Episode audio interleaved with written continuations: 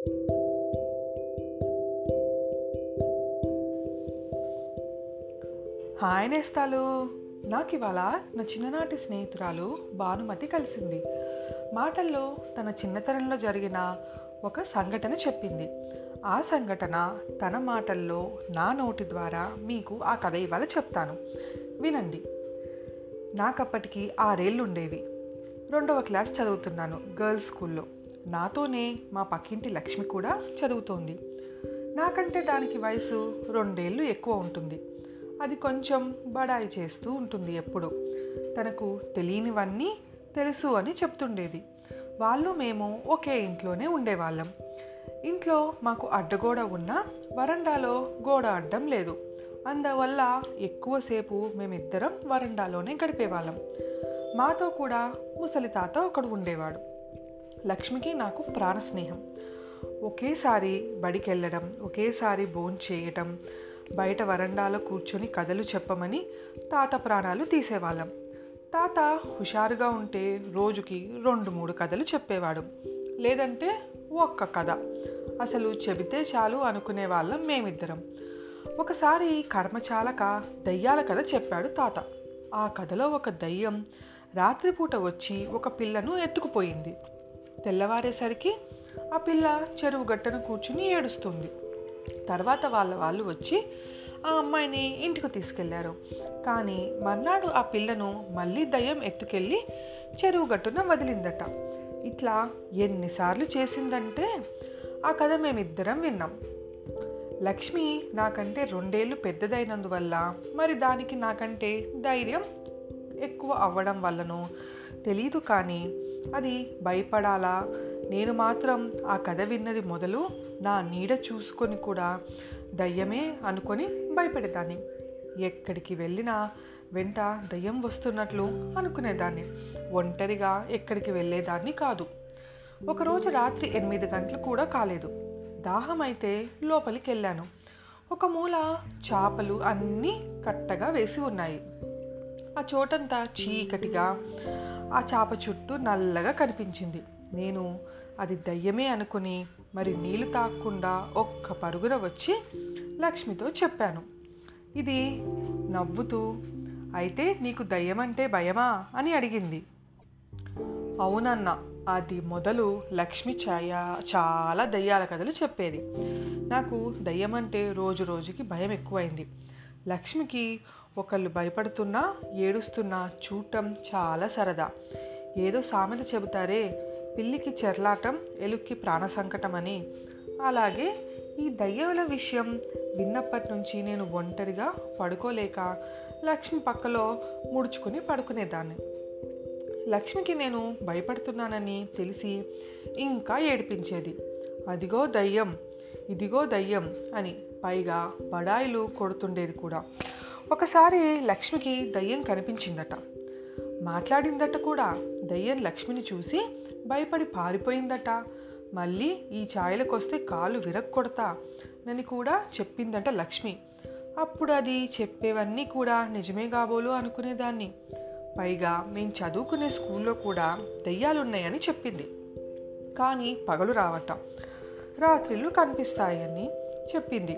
నయమే లేకపోతే బడికి గుడ్ బై చెప్పి మానుకునేదాన్నే అసలు లక్ష్మిని చూస్తే దయ్యానికి భయం కదా?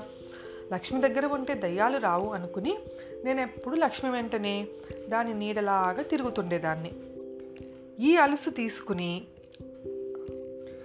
అది నా చేత వచ్చిన చాకరీ అల్లా చేయించుకునేది. వాళ్ళ ఇంట్లో దాన్ని వంతు పని అంతా నా నెత్తిన పెట్టి చేయమని తను మహారాణిలాగా చదువుకుంటూ కూర్చునేది. ఈ సంగతి మా వాళ్ళకు తెలిస్తే తంతారు. కానీ లక్ష్మితో దెబ్బలాడితే దయ్యాలని వదిలిస్తే. అంచేత ఈ సంగతులు ఎవరికీ చెప్పకుండా లక్ష్మితో స్నేహంగానే ఉండేదాన్ని. ఒకసారి లక్ష్మి అడిగింది నీకు దయ్యము అరుపు వినాలని ఉందా? అని. ఆ మాట వినేసరికి నాకు గుండె ఆగిపోయినంత పని జరిగింది. నాకు భయమన్నాను. చాచా అది దూరం నుంచి అరుస్తుందన్నది. నాకు మనసులో ఒక పక్క వినాలని ఉంది. కానీ ధైర్యం చాలక నేను ఒకవేళ భయపడతానేమో ఎప్పుడు అరుస్తుందని అడిగాను. రాత్రి సరిగ్గా రెండు గంటలు ఆ ప్రాంతంలో అరుస్తుంది. కొంచెం భయంగానే ఉంటుంది దాని అరుపు. మన ఇంటి వెనకాల ఉన్న మైదానంలో అరుస్తుంది రోజు అని చెప్పింది. ఆ మాట విని నేను ఇంకా హడలిపోయాను. నీకేం భయం లేదు నేనున్నానుగా అంది లక్ష్మి. రాత్రి రెండు గంటలకల్లా మెలకువ వస్తుంది అన్నా. నేను లేపుతాలే అంది లక్ష్మి. ఆ రాత్రి అన్నం కూడా సహించలేదు. భయం బాగా వేస్తుంది. అమ్మతో చెప్పుదామా అనుకున్నా. కానీ లక్ష్మికి ఒట్టేశాను. అది చెప్పిన మాట ఎవరితో చెప్పనని. ఎలాగా ఆ రాత్రి సరిగ్గా నిద్రపట్టల. లక్ష్మిని కావలించుకుని పడుకున్నా. అది నేను భయపడటం చూసి ఇప్పుడు ఎందుకంత భయం? అది అరిచేది రాత్రి రెండు గంటలకి. నీవు నిద్రపో నేను లేపుతాను అంది. నేను నిద్రపోయాను. రాత్రి సరిగ్గా రెండు గంటలకి లక్ష్మి నన్ను తట్టి లేపింది. నేను చెవులు నిక్కరించి విన్నా. అబ్బా గుండె లదిరిపోయాయి. అంత నిశ్శబ్దంగా ఉండే సమయంలో ఆ అరుపు చాలా భయంకరంగా ఉంది. లక్ష్మి నిజంగా చాలా ధైర్యస్తురాలు. లేకపోతే అది భయం లేకుండా ఎలా కూర్చుంది? నేనైతే గజగజ వణికిపోతూ కూర్చున్నా.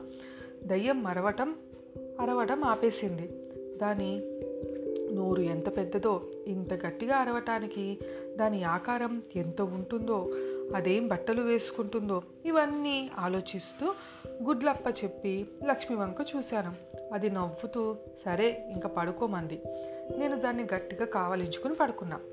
తెల్లవారిన తర్వాత రాత్రి జరిగింది. నాకు ఒక కలలా అనిపించింది. లక్ష్మి నడితే నిజమే రాత్రి దయ్యం అరిచినప్పుడు నిన్ను లేపాను. నువ్వు భయపడ్డావు కూడా అని చెప్పింది. దయ్యం అలా అర్ధరాత్రప్పుడు ఎందుకు అరుస్తోంది? కనుక్కోవాలని నా మనసు ఆరాటపడింది.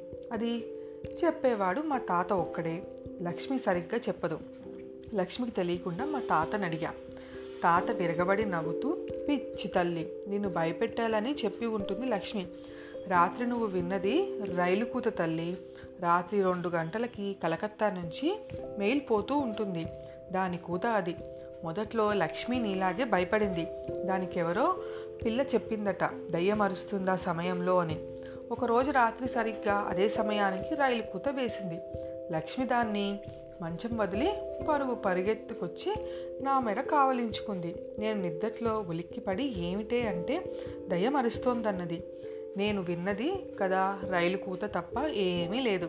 నేను దానికి రైలు కూత అని చెప్పి భయం పోగొట్టాను. మళ్ళీ నీకు చెప్పిందా అది?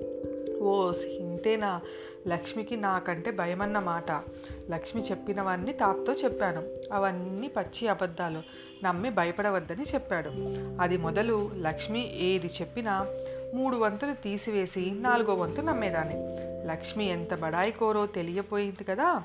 కానీ నాకు దయ్యాలంటే ఇంకా భయమే. ఇది నేస్తాలో నా స్నేహితురాలు భానుమతి చెప్పిన దయ్యమరపు కథ. మరి ఇంకో కథతో రేపు కలుస్తాను. మీ జాబిల్లి.